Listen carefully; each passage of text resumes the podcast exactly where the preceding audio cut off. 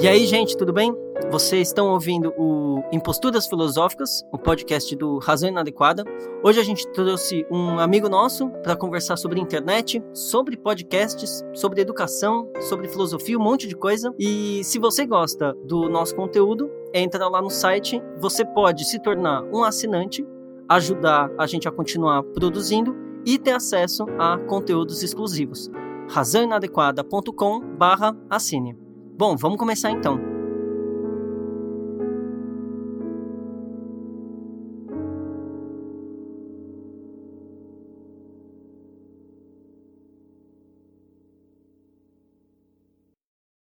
A medida do envolvimento. Conversa sobre medida costuma não me agradar. Tenho qualquer coisa de avesso às medidas. Mas todo caminho tem uma curva, e eis-me aqui a falar de mensuras. É que tem coisas tão bonitas que merecem concessões. Não há por que fazer alarde, a estrada não é tão sinuosa assim. Vou deixar a régua e o compasso bem guardados na gaveta. A medida aqui não é de coisas extensas, mas de intensidades. Por mais que eu não mande no meu destino, por mais que eu não seja mais do que a sombra de um corpo que se move por si mesmo, há em mim qualquer princípio de atividade. Acompanho com esforço aquilo que me acontece, não me deixo a reboque. Procuro com atenção os limites que devo respeitar e os que devo cruzar. Estou em contato com o mundo e me vejo atravessar e, por vezes, ser atravessado por ele. Meu universo exige de mim um lugar, uma posição. Mas como não sou um, sou vários, estabeleço em cada ponto uma medida de envolvimento. Sou o ponto de cruzamento de inúmeros afetos. Não faço tábula rasa, determino a altura e a grandeza de cada um deles. Construo um mapa onde encontro as distâncias corretas. Sou um modo de envolvimento e escolho a minha medida. Faço alongar instantes, faço conversar ideias, faço aproximar pensamentos, faço acelerar encontros, faço mergulhar afetos, mas sei também sair pela tangente. Segundo a medida de meu envolvimento, me encontro um pouco mais à beira do assento ou um pouco mais relaxado no encosto. Medo da medida, mas mesura pelo envolvimento. Os números não me atraem mas estou sempre encontrando a distância correta. Meço com o meu corpo. Minha régua não traça linhas retas que permitem separações ou fronteiras fortificadas. Ela carrega consigo apenas a medida do envolvimento. O envolvimento é a nota fundamental do acontecimento. Os fatos me permeiam, mas poucos deles ressoam em mim. Os fatos se compõem na medida de meu envolvimento com eles. Se me entrego disperso a eles, perco consistência, deixo passar, me desfaço em perpétua distração. Se me envolvo, mil mundos possíveis se abrem. Meço atentamente, fato por fato.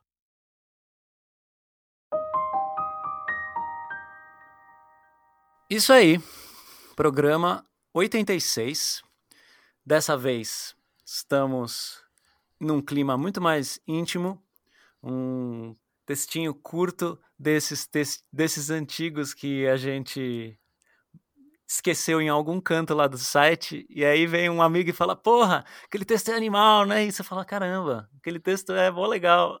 e, eu, e, aí a gente teve a, a, a chance de lê-lo para vocês e de trazer ele para conversar. E esse amigo que está aqui com a gente é o Pedro Arthur Melo. E aí, Pedro, o que, que você tem para dizer para a gente nesse começo aí? Se apresenta. Tudo bom, Rafael? Eu queria agradecer é, o convite que vocês me fizeram. Para mim é uma, uma grande satisfação poder estar aqui conversando com vocês sobre esse texto. Realmente, quando eu li esse texto pela primeira vez, eu fiquei muito feliz, assim, eu fiquei assim com aquela vontade, putz, eu queria que esse texto tivesse sido eu que tivesse escrito. E, na verdade, é só uma, uma, uma maneira, assim, meio torta de dizer que, poxa, que legal, que bacana, e só de poder ler esse texto aqui com você, já me sinto completamente realizado. Bom, é, eu sou professor aqui da Rede Pública de Brasília e sou um professor muito contente com a caminhada que eu tive até agora. É, eu já trabalhei tanto em, em, sala de aula quanto na parte de formulação de políticas públicas, né? E na, a minha experiência de sala de aula foi muito rica, porque foi quando eu entrei na secretaria e eu dei aula para educação de jovens e adultos numa cidade periférica aqui de Brasília chamada Paranoá à noite e eu lembro que quando eu saí da faculdade eu só sabia que educação de jovens e adultos era uma coisa que o Paulo Freire tinha falado num livro, não estava tão fresco assim na minha cabeça. E eu falei, ah, educação de jovens e adultos, é um lugar onde tem adultos e tem jovens, né? Vamos lá. E a realidade se mostrou algo é, completamente diferente. É, normalmente, quem trabalha com essa área ou ama ou odeia é, muito. Eu estou no, no, grupo das pessoas que amam bastante, porque uhum. é um lugar muito de fronteira, assim, do ponto de vista do, do, do trabalho, é o lugar de fronteira entre a educação, a Secretaria de Educação e a Secretaria de Segurança Pública, né? A secretaria de, que lida com essas pessoas que estão ali ah, numa situação de fragilidade. É, enfim, o professor gosta muito de falar sobre as experiências de sala de aula, a gente poderia aqui deixar um programa só para isso. Do ponto de vista agora, e pro, depois aconteceu outras coisas, né? E acabei indo trabalhar na gestão, que é uma coisa também muito interessante, trabalhar com gestão de políticas públicas. É, e aí, é, também a gente trabalhei com um, em lugares que não são assim tão queridos, né, dentro da secretaria. E no meio desse caminho, eu tive uma felicidade também muito grande, que eu pude fazer um mestrado aqui na UNB, e era um mestrado multidisciplinar. E uma coisa bacana que eu aprendi lá, que eu só não sabia, eu sou professor de história de formação, e que eu só não sabia, descobri que eu só não sabia assunto de história, como eu também não sabia assunto de nada, porque a gente lá estudava direito, estudava economia, estudava psicologia, e aí a gente é, acabou descobrindo que não sabia de nada, né? E a coisa boa que eu tiro disso é que de ter uma humildade muito grande de conversar com as pessoas, porque, poxa, eu não sei tudo, então melhor eu aprender com aquela pessoa que tem a, a compartilhar comigo, né? E atualmente eu estou num lugar também muito legal, que é, é destinado para a formação de professores. A Secretaria de Educação aqui de Brasília, ela tem uma característica muito, uma característica muito especial, que ela abarca tanto o ensino assim da primeira infância, do primeiro do, do ensino fundamental, né, como a segunda parte do ensino fundamental, porque a gente não tem essa característica entre município e estado. A gente é só um estado, né, um pouco diferente. E uma das coisas que a, tem também diferente na nossa secretaria é que a gente tem uma escola de formação para os professores, que é composta para os professores da, da, da própria rede, no qual a gente dá cursos para o professor continuar com a sua formação, né? Para que ele a gente possa despertar ali outros, outros interesses. E no meio do ano passado, eu fui para a gerência de educação à distância, que naquela época ainda era visto como patinho feio, e agora é, consegue ter aí uma, uma visibilidade muito grande por causa dessa situação que a gente está vivendo. E acho que é isso, meu velho. Maravilha, maravilha. Rafael tá por aí também? Tô por aqui e tô muito feliz com, com o texto escolhido e tô muito feliz do, do Arthur estar tá aqui porque parece fazer todo sentido a, a, a, mistura entre a pessoa dele e, e o texto. E eu tô na dúvida por onde a gente começa, porque a minha vontade é tanto de perguntar mais coisa para ele, quanto de pedir para você falar um pouquinho mais desse conceito. Acho que, que ele, ele faz muito parte daquela ideia do site de pensar com as próprias pernas, ou com o próprio cérebro, no caso, né? De, de criar coisas, de tentar fazer o pensamento se mover em nós mesmos. E você fala desse conceito de uma maneira muito, muito bonita e muito pessoal. Sim, vou, vou fazer um, uma pequena parte, então, antes da gente passar para o nosso interesse mais, mais imediato. Que é, eu acho, eu estava pensando aqui, eu acho que esse texto ele é a sementinha do que se tornou o Ética da Doçura, que é um dos fundamentos do site que a gente já leu em outro podcast. Porque é mais ou menos a mesma ideia. Medida do envolvimento, né? A gente adora nomes duplos, e ética da doçura. Parece que do lado da medida. Imposturas da... filosóficas, razão inadequada. Sim, sim. Parece que do lado da ética ou do lado da medida são palavras um pouco duras, sabe? São palavras que às vezes a gente, né, ética às vezes associam com moral, né, sinônimo de moral. E E medida também é uma coisa meio né, numérica, quantitativa, uhum. espacial. Uhum. Então, parece que quando a gente associa e, e, cria um conceito com uma palavra mais doce ou mais suave ou, ou né, envolvimento ou doçura, parece que a gente tem aí uma um equilíbrio, sabe? Uma, uma tentativa de, de mover as coisas uh, de um jeito mais interessante para a gente. Isso significa criar medidas mas significa ao mesmo tempo saber que as medidas não dão conta e que a gente precisa e que o envolvimento e que a doçura ela abre coisas, ela vai nos surpreender e vai exigir com que as nossas réguas sejam sempre modificadas, sempre uhum. ampliadas assim.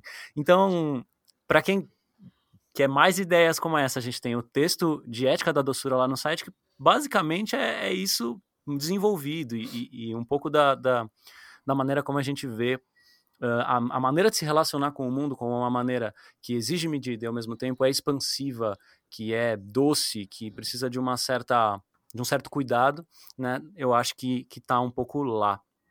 Mas quando eu conversei com o Pedro Atura, a gente falou da, da muito da ideia de de certa forma como a educação é uh, uma maneira de, ou deveria ser, ou poderia ser, uma, uma maneira de suscitar um certo envolvimento, né? E como uhum. tudo nasce desse envolvimento, de certa forma, né? Uh, desse, dessa tentativa de, de, de, mergulhar em alguma coisa, né? Se, se a gente pode pedir por algo, em contato com uma ideia, em contato com um livro, em contato com uma pessoa, em contato com algo, por algo bonito é basicamente esse envolvimento, é basicamente essa vontade de estar em contato com aquilo, né? O, o conhecimento, eu acho que, que é uma, uma coisa muito bonita nesse sentido, né? É algo que a gente deveria gostar de se aproximar. E, e, aí eu falo, e aí a gente linkou as duas coisas e falou, demorou, vai ser isso então.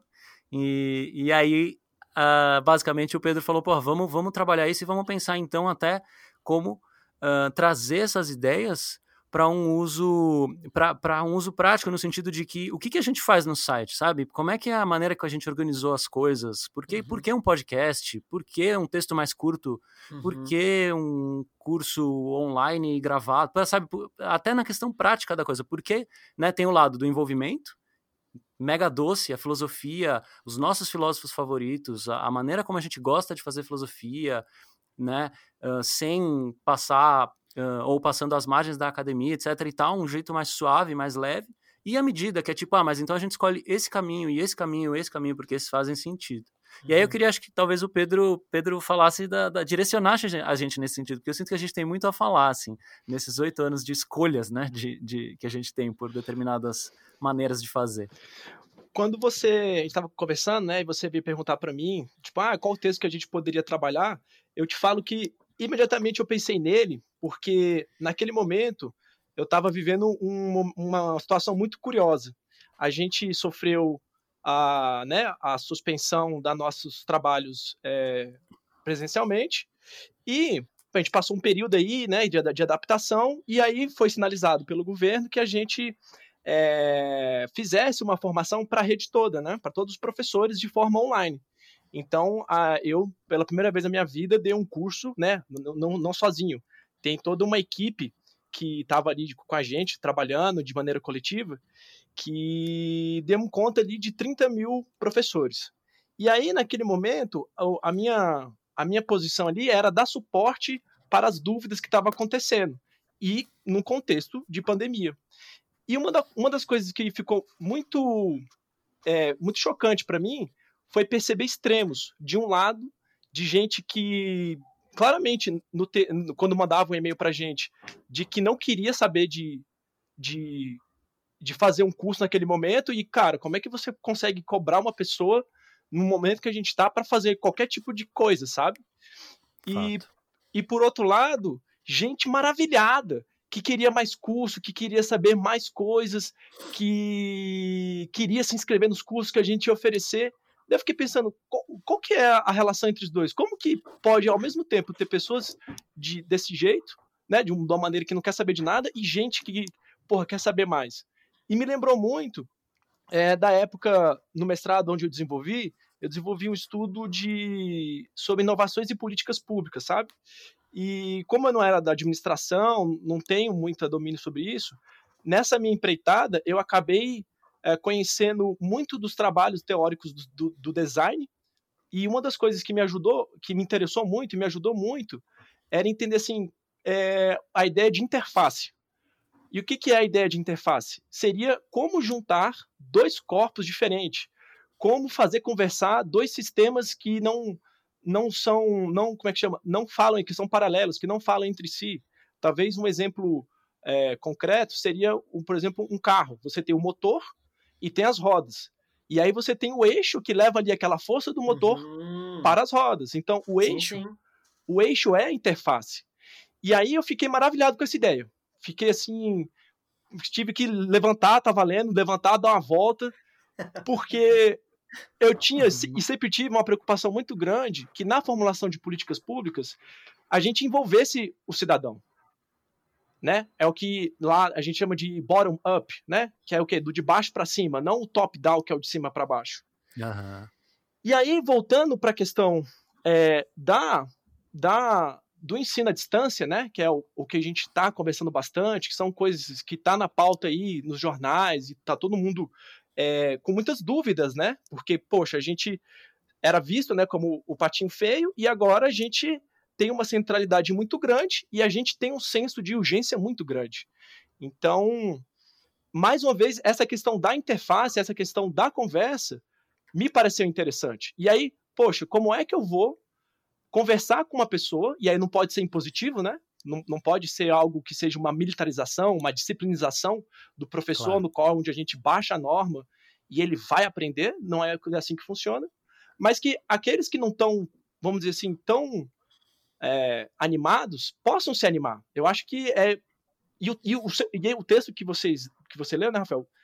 Eu acho que uhum. é uma boa medida, porque é, sai desses extremos, permite que a pessoa possa pensar, poxa, como é que eu vou é, lidar com as questões educacionais que vem aqui para frente. Eu acho que é um pouco por aí, sabe? É, enquanto, enquanto você falava, eu fiquei também bastante pensando demais esse conceito de interface. Você falou, precisei parar e dar uma volta, e eu, eu tô um pouco nesse ponto também, assim, porque o, o que é fazer algo se não, de certa forma, habitar essa interface entre a sua vida e aquilo que você está fazendo, né? É tipo, é, eu, a, minha, a minha ideia de, de filosofia é um pouco essa, assim. É, tudo bem, eu posso ler simplesmente para entender algo. Muitas vezes eu me vejo fazendo isso. Mas isso não dura, né? Isso não. Isso, isso não, não vira nada. Por outro lado, de repente, tem ideias que eu leio e elas exigem de mim. É, é elas que exigem de mim, né? Acho que até é, é o Deleuze fala isso, né? Que as ideias nos tomam, nos tomam pelas mãos. E, e elas exigem que eu transforme aquilo, elas exigem um contato, elas exigem um envolvimento, elas exigem de mim determinadas coisas. E aí eu vou lá e imponho uma medida. Ah, tá, então eu vou transformar isso num podcast animal, que eu vou chamar não sei quem. Ah, então tá, então eu vou transformar isso agora numa aula muito foda, porque eu tive essa ideia aqui e eu vou tentar fazer isso daqui, vamos ver se dá certo. Então eu fico pensando, se uh, essa, essa, essa, essa ideia de interface é animal, porque ela é basicamente já partindo de uma, de uma visão onde a gente entra em contato com determinadas coisas e determinadas coisas entram em contato com a gente e o que a gente tem é esse é, é, é justamente essa essa coisa é, é essa interface de uma coisa virada para outra de uma coisa acontecendo junto com a outra de uma coisa olhando para outra e, e né e sei lá, é, é, muito louco isso, é muito louco isso mesmo. E quando eu penso assim, é, o meu tema muito assim, muito caro a mim é a questão de inovação, é a questão de transformação, é a questão de mudança em sentido amplo, né?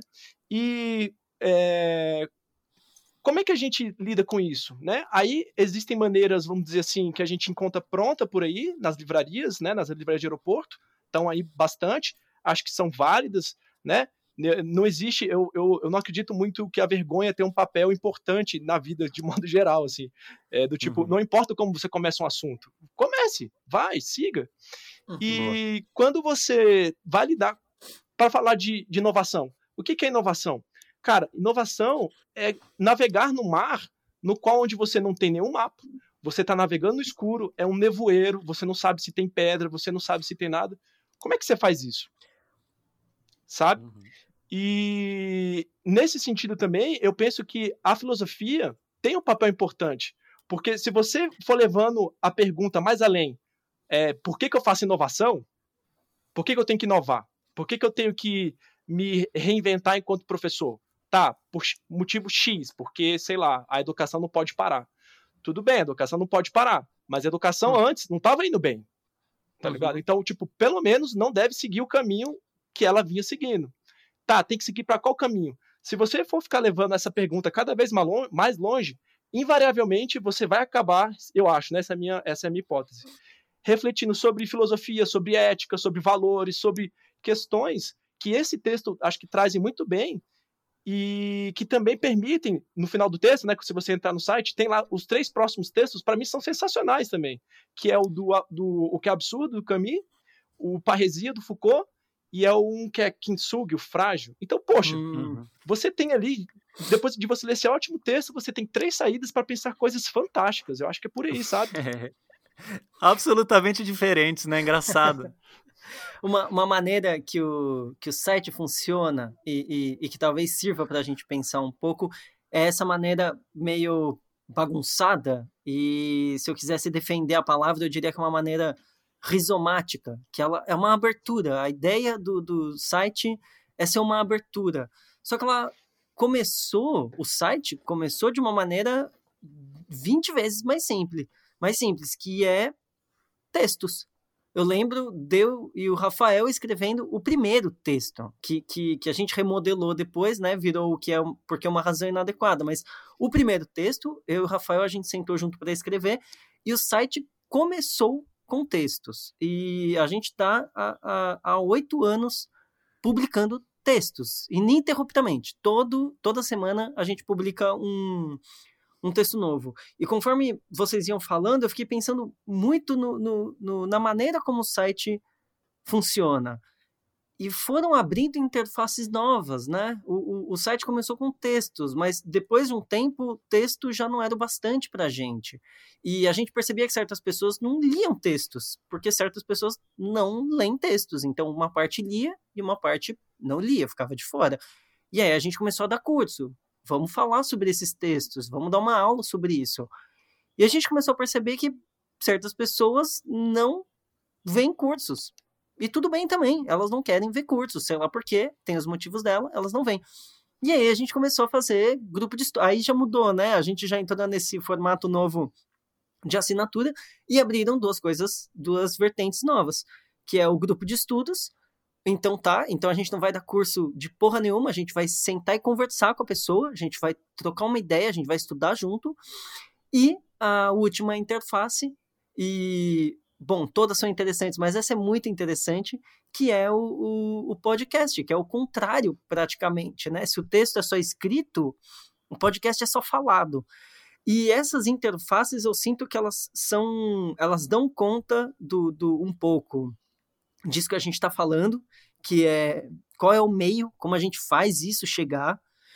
E a segunda coisa, que eu acho que também é legal a gente falar, é que não importa a interface também. É, é, poderia ter uma quinta, poderia ter uma sexta, mas uma maneira como, como o site funciona é de um interesse absurdo pelo que está acontecendo. Uhum. Assim, é, é, é, ridículo, porque o, o, pega o site funcionando e multiplica no mínimo por dois. Que é eu e o Rafael conversando das nossas próprias casas, um com o outro ou então eu pesquisando coisa, ou então o Rafael pesquisando coisa e falando para mim, nossa, olha isso, nossa, isso é super legal, vamos fazer um curso sobre isso, vamos fazer um podcast sobre isso, vamos fazer um texto, vamos fazer...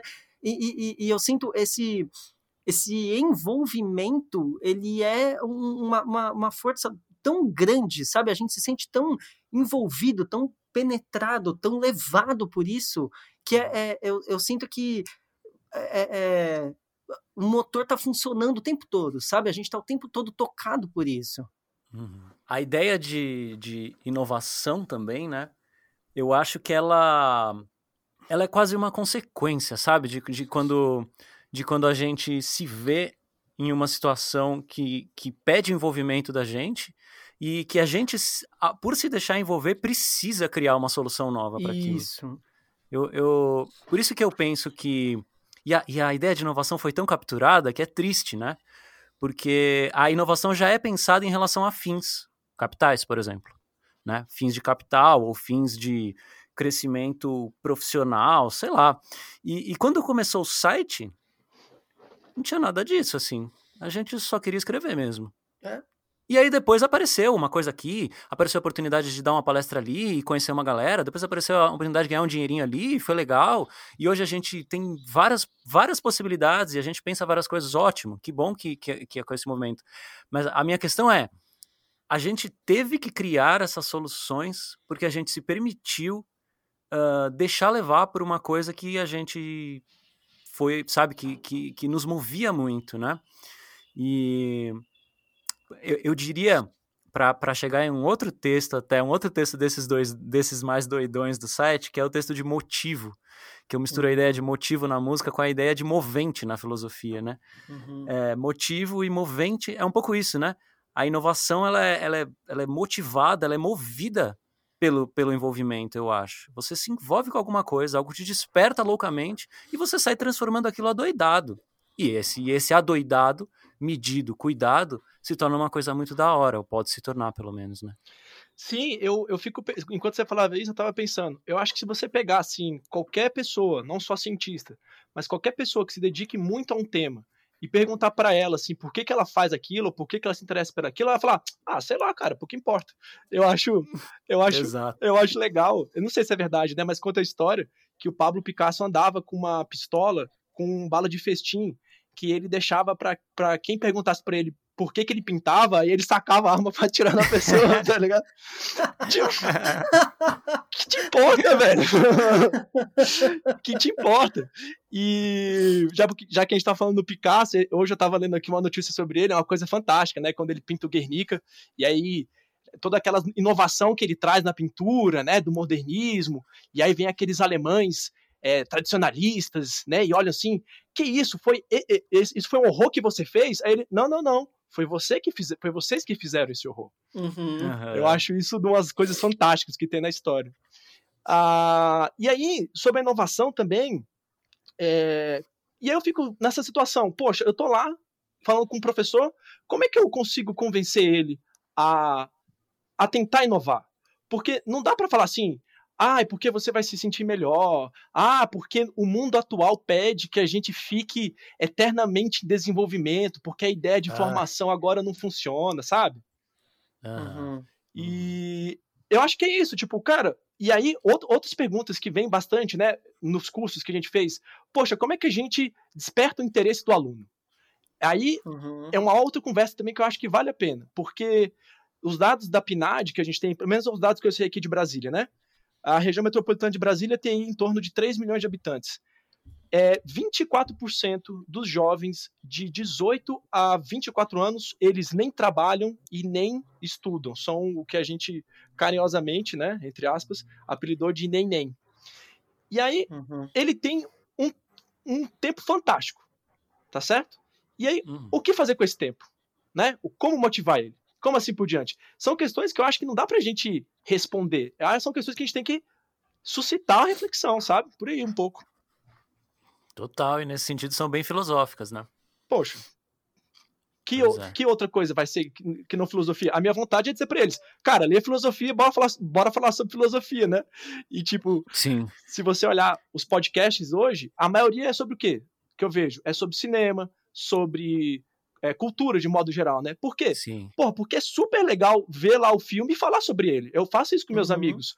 Só que, porra, é massa pra caramba também ler uns livros massa de filosofia, de literatura e conversar sobre isso, tá ligado? Uhum. Exato.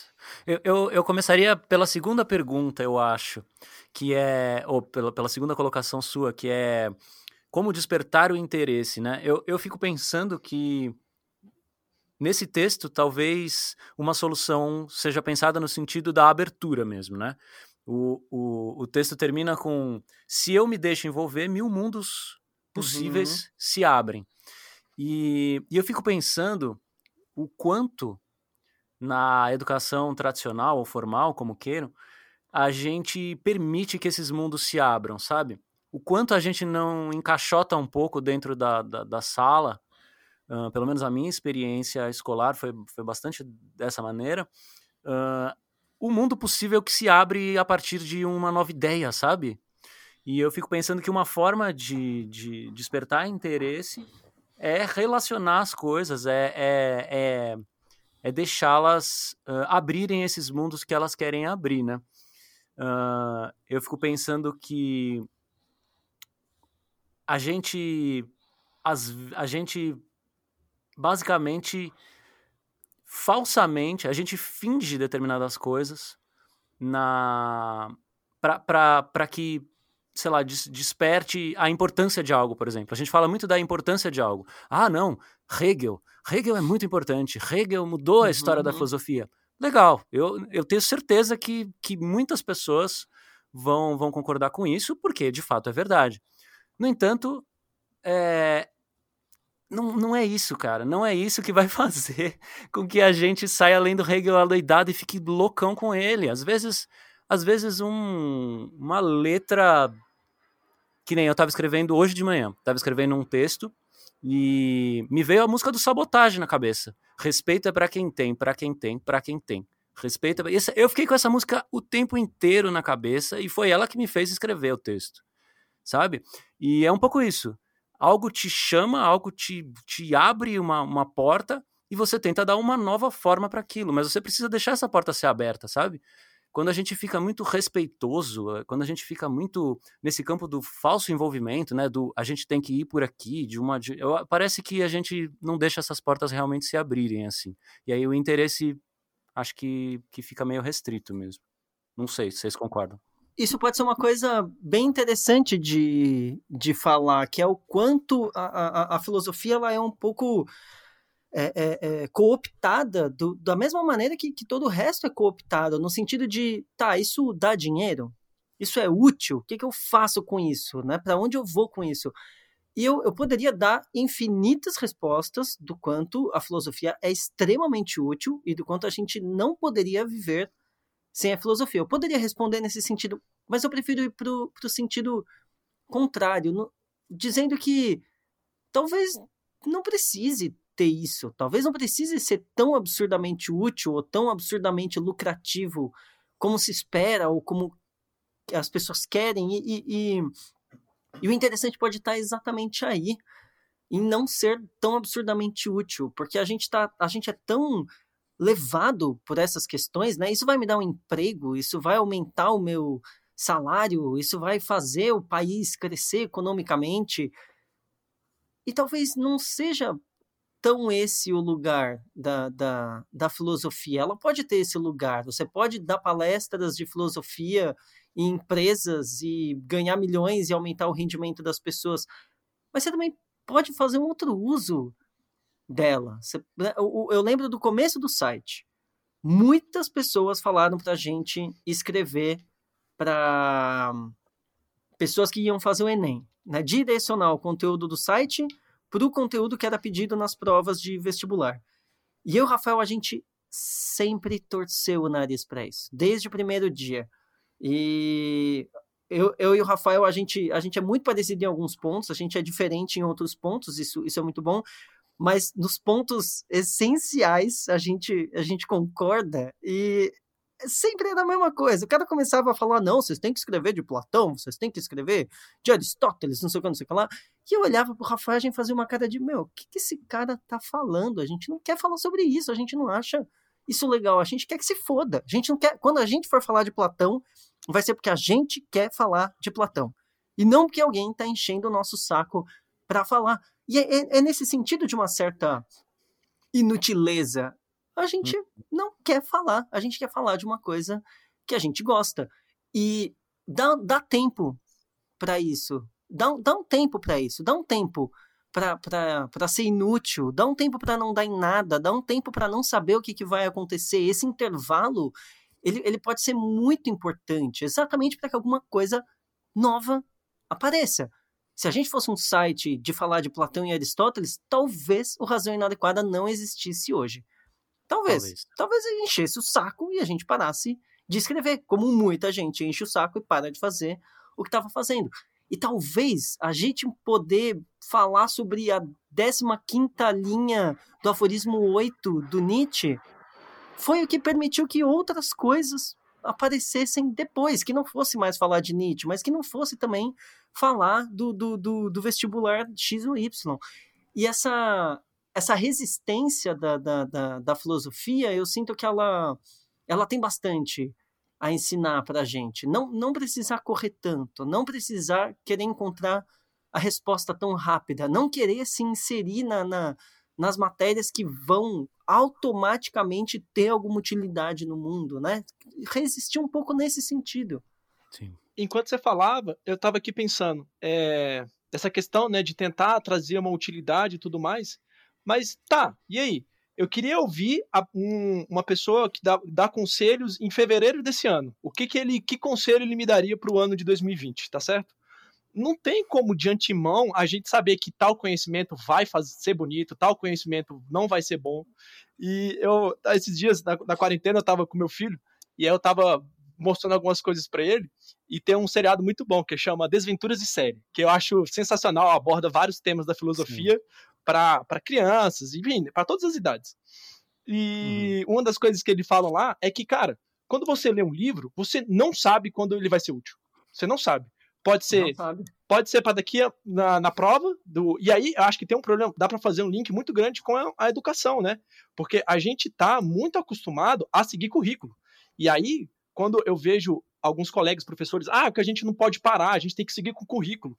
Tudo bem, cara, isso não é importante agora, eu acho, na pandemia. Tem outras coisas que a gente pode é, dar uma atenção que é muito grande. Porque se a gente é, condiciona o estudante a só estudar aquilo que está no currículo, aquilo que lhe foi dito para ele fazer, e esse tipo de lógica também transborda para a universidade, no qual você tem lá um conteúdo programático, no qual você tem um cronograma de, de, de, de, de provas, né? Final de semestre, que é quando o pessoal perde a cabeça, toma Red Bull, toma café e vara à noite. E aí acaba a faculdade. Aí esse é o momento interessante. Pô, o que, que eu vou estudar? O que, que eu vou fazer da minha vida né, com esse tempo que eu tenho, uh, sem ninguém me dizer um currículo, sabe? E aí eu acho que a filosofia é, pô, é bacana demais.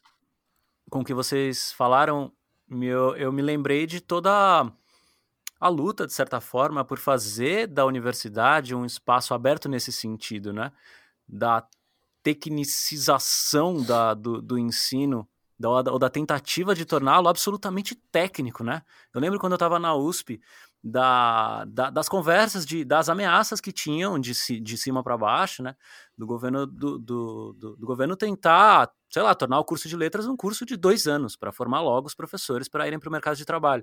E, e, e, e, geralmente nos argumentos, tipo, velho, quem que vai, quem que precisa estudar grego três anos para entrar no mercado de trabalho? Não precisa, ninguém precisa disso. E, e, é justamente essa a luta. A luta tá um pouco aí, certo?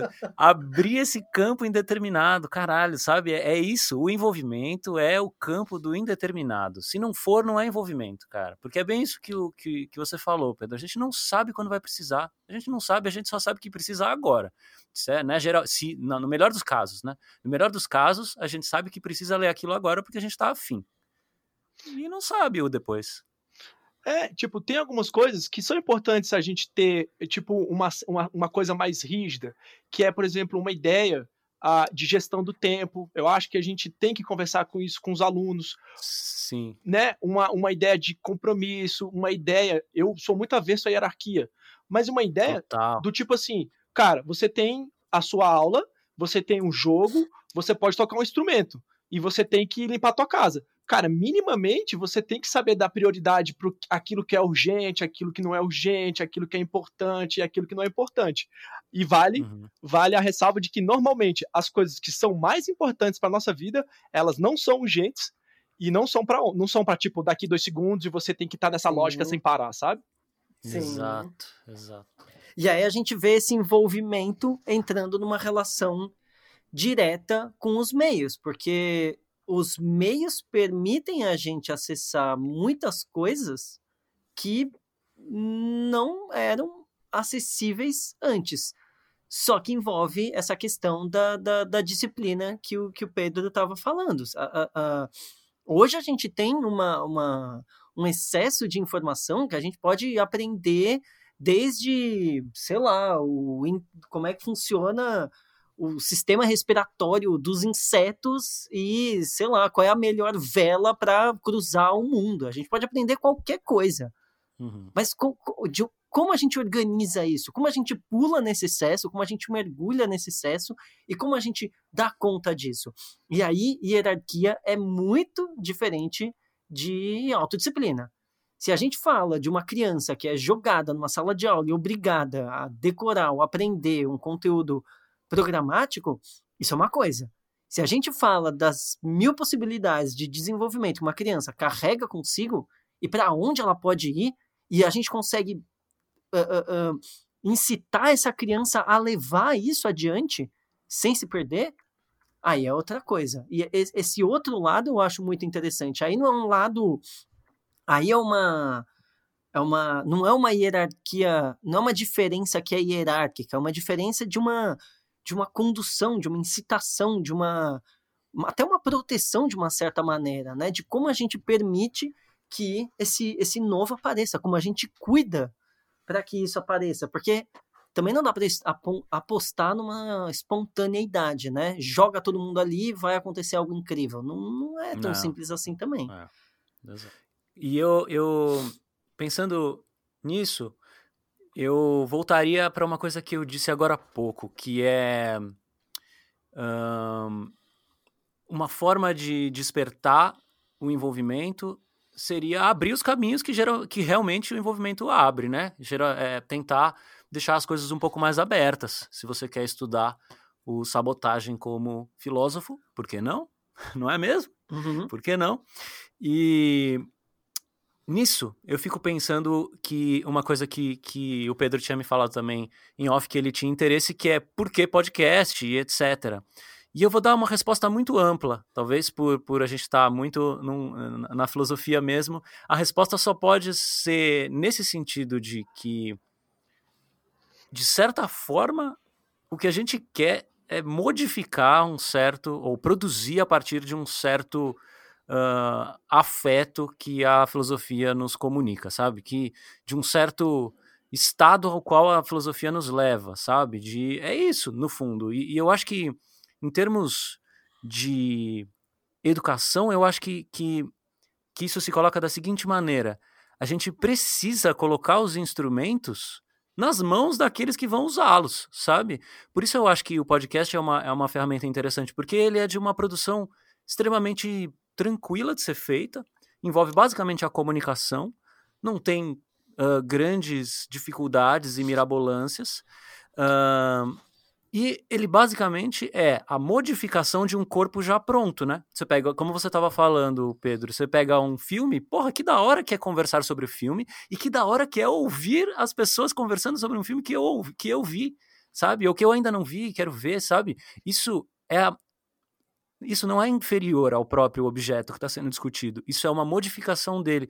E eu acho que a modificação, a produção, a criação, em última análise, se a gente quiser guardar essa palavra para algo um pouco mais da hora, assim, algo um pouco mais bem feito ou não, tanto faz, mas a criação de algo passa por isso, é, é pegar na mão mesmo, é, é, fazer, é fazer. Às vezes as pessoas uh, chegam na gente uh, e, e, falam, mesmo, como é que vocês fizeram isso e não sei o quê? E é tipo, a única resposta possível é, velho, tentando fazer, tentando fazer. A gente uh, sentiu a, a, a, necessidade de fazer algo com isso, sabe? E eu acho que isso, isso, isso a gente sente na filosofia, isso a gente sente na arte, isso a gente sente nos nossos relacionamentos, isso a gente sente, tipo, a necessidade de levar aquilo a algum lugar. Não se sabe onde, não se sabe por quê. Só se sente de fato, é, né? É, parece que é, é dar um, um afeto, um certo caminho, né? É dar uma certa continuidade a um movimento que, que, que que nos, que nos toma, né? Então eu acho que, de certa forma, o podcast, ou mesmo a produção textual, é que a produção, a produção textual acaba caindo no, em, em, um, em, uma certa, em um certo ferramental que às vezes a gente não tem, especialmente trabalhando uh, com crianças, né? Mas o, o, podcast é uma conversa, sabe? É a comunicação no nível mais banal e no, no bom sentido de banal, no cotidiano, no sentido cara, a gente senta e conversa. É isso que a gente está fazendo aqui. Eu conversei com você no WhatsApp um pouco e a gente escolheu um textinho e saiu falando. E é isso, é isso que, que isso traz tudo que a gente está vivendo, tudo que a gente está pensando, claro. E, mas no fundo, no fundo, isso pode ser feito, e isso é feito em qualquer lugar, entre qualquer pessoa, e é isso que é, de certa forma, a base da, das relações, né? Eu sinto, eu sinto que tem alguma coisa a mais do, do, do, do que você fala aqui, que eu, ainda não sei direito como, como colocar, mas tem alguma coisa na fala que ela parece ter alguma coisa. Eu sinto que ela tem alguma coisa mais potente do que a escrita. E eu, eu não sei explicar direito por quê, mas eu, eu, eu fico pensando no, no, no seguinte caminho. É, você pega, por exemplo, esses filósofos que não escreveram, né? Você daria para citar dois facilmente, que é o Sócrates e que é o Diógenes. Bom, uhum. Jesus também não escreveu, uh, mas aí já, já talvez seja uma outra história. O que eu fico pensando é o seguinte: Platão fazia uma diferença muito grande entre a fala e a escrita. No seguinte sentido, a fala ela tinha uma potência maior de modificação a, a, a, escrita ela era meio impessoal e por isso mesmo ela era meio fraca. O Platão tinha os escritos dele, mas as aulas mais importantes de Platão e, se não me engano, Aristóteles, não eram escritas. Era para o corpo de pessoas que estavam ali e era esse ensino meio esotérico, né, meio fechado, né, meio quase meio meio meio misterioso. E, e, e eu, eu, eu, tenho um pouco essa sensação. Eu não, eu não sei direito argumentar, mas eu, eu sinto a, a fala como algo extremamente vivo, né? Você pensa no, no, no pneuma, no, no, na alma, como um sopro, e você pensa na gente falando. Eu sinto que a fala ela tem essa, essa encarnação, essa força, que uhum. me parece diferente na escrita. E olha que eu adoro ler, grande parte do meu dia tá, tá totalmente relacionado com ler e escrever. Mas às vezes você escuta alguém falando uma coisa, alguém te falando uma coisa, e, essa, e isso chega com uma força tão maior, tanto que a oratória é extremamente importante, e saber falar é extremamente importante para os gregos, e hoje é extremamente importante. Então, tem, tem alguma coisa na, na, na, no podcast que, que, que pega um pouco dessa força da fala. E, e, essa força da fala, eu sinto que ela tem alguma coisa muito especial. Total. Eu, eu arriscaria dizer, mas aí é uma coisa bem pessoal, assim, tá ligado? É que dá uma proximidade, você se sente mais próximo.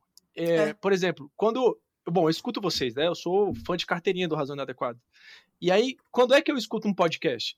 Normalmente eu escuto quando eu tenho que fazer. Bom, agora não, porque a gente tá em pandemia. Mas era quando eu saía para caminhar. Eu tinha que cumprir uma hora para mim. Eu não sou muito fã de exercício, mas eu tinha que fazer exercício.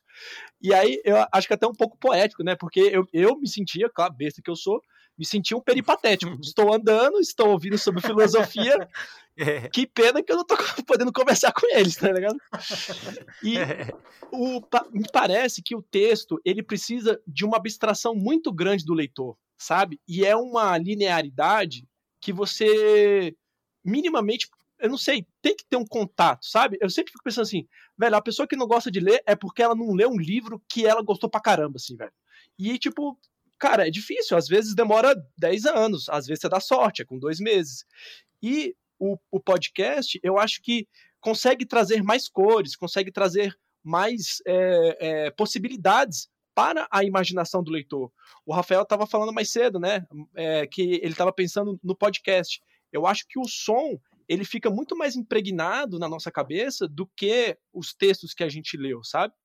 E uma outra coisa que eu acho interessante, e aí foi até um, um dos motivos pelo qual eu provoquei vocês para a gente, é, para ouvir vocês, né, sobre o que é o podcast, porque, cara, é, no Brasil, quando a gente pensa em políticas públicas, a gente nunca pode esquecer a questão da desigualdade. E uhum. a gente, no meu caso, e no nosso caso aqui, que é educação, aonde influi as desigualdades, tá certo? Cara, é muito desigual no Brasil o acesso à informação. E, velho, o podcast de você está grátis, sabe? Qualquer pessoa que quer saber pode ir lá ouvir. Pode, e, e, aí é onde eu acho melhor, quando vai dar uma caminhada, no caminho para o ônibus. Tem gente, eu não sou desses, que acha que o podcast pode ser ouvido a qualquer momento. Cara, eu não consigo ouvir um podcast enquanto eu estou cozinhando e aí eu tenho que cortar lá alguma coisa e eu posso me, me dar uma facada. A atenção, que é uma coisa, uma, uma coisa que também a gente tem que, eu acho que se debruçar sobre, né? A atenção, ela, ela, ela tem um limite. A gente não é multitarefa, a gente não consegue assoviar e chupar cana ao mesmo tempo. Mas a gente uhum. consegue caminhar e ouvir um podcast. E eu, eu quero bater muito nessa tecla da, da atenção, porque, poxa, é muito. E o podcast, que eu também falo sobre o podcast, a gente fica com a atenção em uma coisa só. É, é um dispêndio de energia muito grande a gente ficar mudando de atenção. Então, tipo, não, uma aula, online ou não, não é boa se eu tô mexendo no celular. Na escola, o professor proíbe, mas agora na pandemia a gente não consegue fazer isso. E então, poxa, eu tenho uma paixão muito grande por ouvir podcast e queria que mais gente pudesse falar sobre qual é o interesse dela. Às vezes eu tenho um primo que o interesse dele é falar sobre é, sobre Tunique Tinoco, sobre Helena Meirelles, sobre, sei lá, uns assuntos que só eles gostam. Poxa, cara, fala, coloca na internet, porque talvez mais pessoas possam falar isso. A gente tem que lembrar que a internet surgiu dessa vontade, dentro das universidades, de acessar outras pessoas né, de ser um grande fórum de debate público, né? E eu acho que essa é a essência da internet e eu acho que é o que a gente pode aproveitar. Se pensar o seguinte, se não tivesse internet, eu nunca ia saber que duas pessoas em São Paulo estavam fazendo um trabalho fantástico desse, por exemplo. E, e, você falou desse, dessa, dessa acessibilidade, eu fico pensando que tem um, um, um cuidado da, da, da pessoa que vai falar, porque quando você fala que, que tá de graça, né? E, e, e realmente tá, você, você digita imposturas filosóficas, qualquer pessoa com um celular com acesso à internet vai encontrar e, e vai conseguir ouvir. Eu fico pensando que tem um outro cuidado a ser tomado para além disso, que é um certo tem um certo certas coisas estão de graça, mas não estão de graça no sentido de todo um capital cultural que você precisa ter acessado antes para conseguir acessar aquilo. Se a gente gravasse um podcast em outra língua, muita gente não ia conseguir ouvir. É a mesma coisa se a gente gravar um podcast falando difícil pra cacete, complicando pra caralho as coisas e ninguém conseguindo entender porra nenhuma, nem a gente. Então, tem um certo cuidado de, de não só ser de graça, como ser. É, é, é, é que eu, eu, não quero usar o, o, o, termo acessível no sentido de, de, de, de menosprezo, mas no sentido uhum. de, de elevação. Né? Eu acho que a gente quer trazer o, o, o, eu sei como dizer isso, é um convite. A gente isso. quer trazer a pessoa para a conversa. A gente tem essa, essa, essa intenção. A gente quer falar numa, de uma maneira que a pessoa se sinta convidada a ouvir e a se deixar levar por isso e ver onde ela vai chegar. E nesse ponto tem trabalho de, de, de pessoas incríveis na, na, na, na divulgação da, da, da filosofia, né? Tem, eu, eu consigo pensar em mais de, de, de, um canal. Tem o Chavoso da USP, tem o Aldino, que está gravando um, um, uns vídeos sobre filosofia.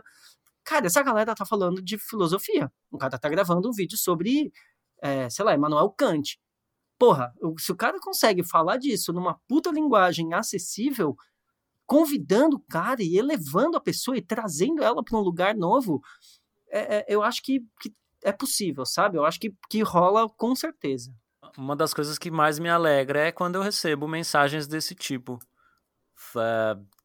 desde gente mandando foto de livro que, que, que encontrou no, andando na rua e passou na banquinha e a gente comentou e a pessoa comprou, de, até a pessoa, sei lá, os grupos de estudante em escola e falando, gente, a gente começou a achar filosofia animal e fez um grupo de estudos na escola, sabe? Exato. E você fica, velho, que da hora, sabe? Que da hora porque a gente consegue, consegue isso, a gente convida, né, as pessoas a habitar esse esse esse mundo junto com a gente. Eu acho que que não tem pretensão mais interessante do que essa num, numa numa produção de um conteúdo que é da, da área da, da comunicação por excelência, né? E, e nesse sentido, eu queria ainda complementar o que eu estava dizendo antes, que é o podcast ou a rádio em excelência parece ser uma, uma ótima maneira de estreitar um pouco a relação do sujeito e do objeto que ele estuda, sabe? Parece, para mim, eu, eu, eu, vejo isso com uma certa clareza no sentido de que uh, se a gente abre a possibilidade de um determinado aluno, de alguém que está em formação, de tomar contato com um assunto que lhe interessa e fala, olha, faz o seguinte, uh, grava para mim em um áudio de 10 minutos, mais ou menos o que é isso aí que você está estudando. Eu vou passar aqui para uma galera que, que pode se interessar. Essa relação parece suscitar nele algo que não é pesado como uma responsabilidade de um texto acadêmico, de um artigo, mas, no entanto, parece suscitar uma, uma vontade de, de convidar, é isso, né? A palavra que o Rafael usou é perfeita, uma vontade de convidar outros a se espantar, né? Aqui eu estou sendo platônico, usando o critério do espanto como o despertar para as ideias, né? Mas eu acho, pelo menos essa a ideia platônica eu acho maravilhosa. O espanto, né? Convidar as pessoas a se espantar com essa, com, com essa, com esse objeto de, de estudo, com esse objeto de interesse, eu acho que é melhor, né? É, eu acho fantástico. E pensando no contexto escolar, eu acho que os alunos, qualquer tipo de aluno, não precisa da autorização do professor ou do diretor ou de ninguém para fazer isso. Ele pode simplesmente, Sim. cara, eu quero compartilhar umas ideias muito massa que eu tenho aqui disso, de assim assado, e fazer. E, tipo, fazer até de uma maneira que não precisa ser, vamos dizer assim, tecnicamente muito cara, né? Você não precisa de um mega, de uma mega produção cinematográfica Nada. para fazer um podcast, né? E Nada. eu acho que uma coisa que é legal, voltando um pouco ao texto, é que uma coisa que a gente tem que ter em mente na hora de fazer isso é que a gente não pode ser uma arrogante prepotente de se achar o maior conhecedor daquele, daquele assunto, né? Exato. E eu, eu lembro, por isso que eu acho legal o texto da parresia tá ali no final do texto, porque é isso, cara, o limite do que você tem para falar não pode colocar em xeque a relação, tá certo? E você quer falar para mais gente, poxa, falar para igual não é um debate, né? Você tá conversando com alguém e a pessoa só fala, pô, concordo, você é um cara brilhante. Pô, isso não é legal, isso não é. Eu, pelo menos, não gosto. Eu quero é justamente que, poxa, eu sou da história, você é da filosofia. Pô, você é da, você é um, você é um mecânico, você é um pipoqueiro, você tem algo para dizer, cara. É, fale com a gente. A única coisa que eu acho que você tem que tomar cuidado na hora de estar tá num, num espaço onde tem pessoas diferentes é você, um, você tá aberto né? Que é o que a gente está falando aqui do, da medida de envolvimento, a uhum. gente ser tolerante com erros, e eu acho que, de modo geral, não no Brasil, não, né?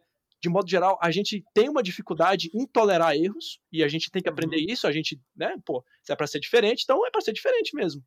E a gente meio que conseguir superar os ataques que a gente recebe de maneira coletiva, porque não dá para achar que se a gente se encastelar né? Bom, vou imaginar que eu sou milionário. Eu vou, me, eu vou ir pro meu iate e vou lá pro meio do oceano me livrar do, do coronavírus. Bichão, se o teu iate ficar sem gasolina, tu se ferrou, velho.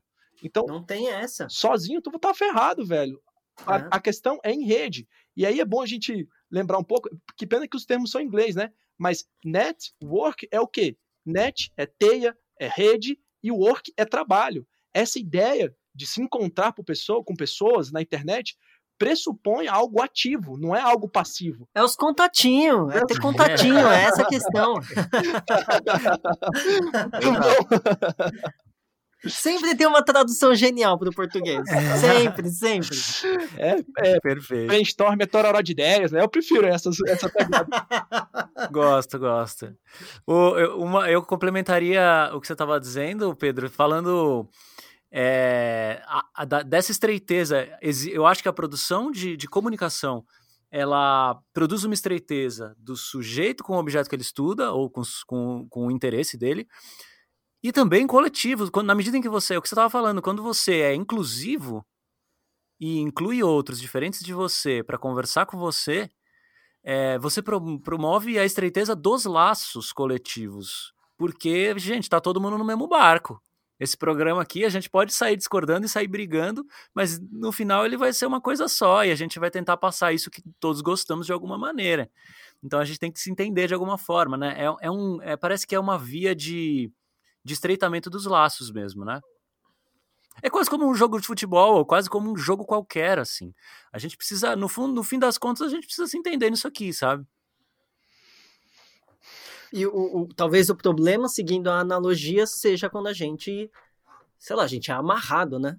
O, a maioria das pessoas tá, tá simplesmente amarrada com uma bola de ferro no pé. E, e o quanto a gente consegue estabelecer relações que são de laços, relações horizontais, e não essas relações hierárquicas de, de estar amarrado. Eu penso muito mais numa ajuda mútua e a, e a, e a capacidade de, de, de crescimento mútuo, ao invés dessa velha ideia de formação, onde você vomita todo o conteúdo na cabeça de alguém, faz uma prova e vê o quanto essa pessoa se aproxima do molde ideal que foi estabelecido para ela.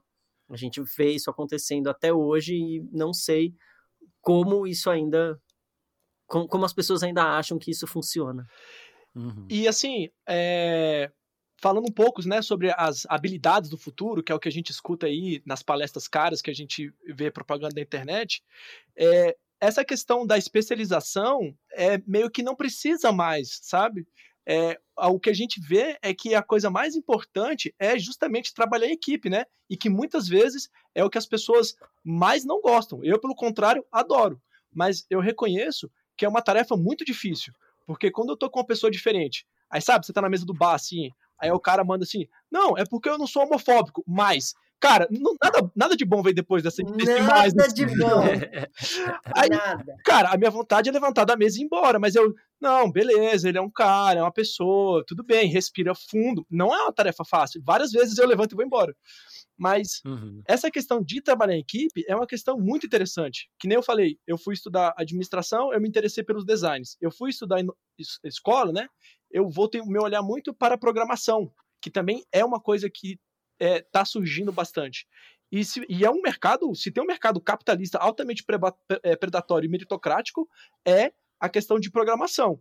Você, você pense que o hacker que invadiu o sistema de segurança pode ser contratado para trabalhar para essa empresa como analista de segurança. Eu nunca, uhum. nunca vi uma, uma, uma, uma situação dessa.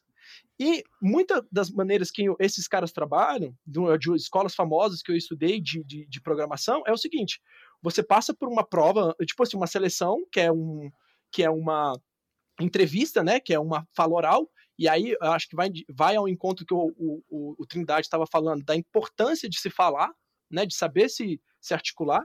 Eu acho que isso é uhum. importantíssimo. E os caras trabalham que é o seguinte: toma aqui sem problemas, resolvam, se virem como vocês vão aprender para resolver essa questão.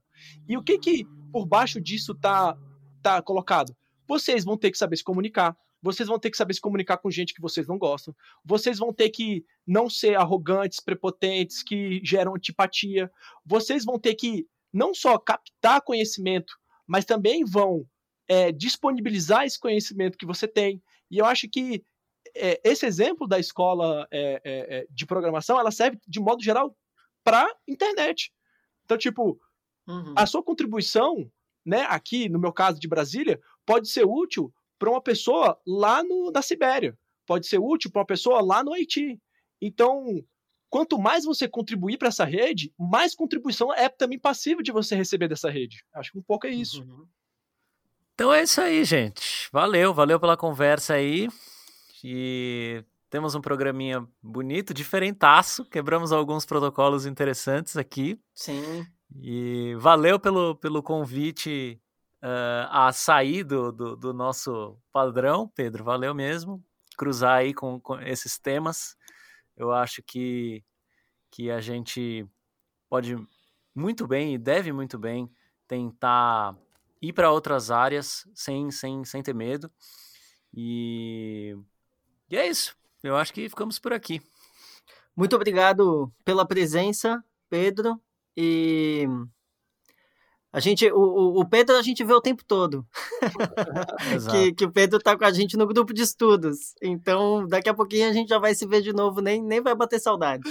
É verdade. Exato. Cara, gente, eu queria agradecer demais vocês. Vocês não sabem é, o tanto que eu fico contente de poder ter entrado em contato com o trabalho de vocês e não sabe o tanto que eu fico feliz de imaginar que outras pessoas também possam entrar em contato com esse trabalho maravilhoso que vocês trabalham, fazem, né?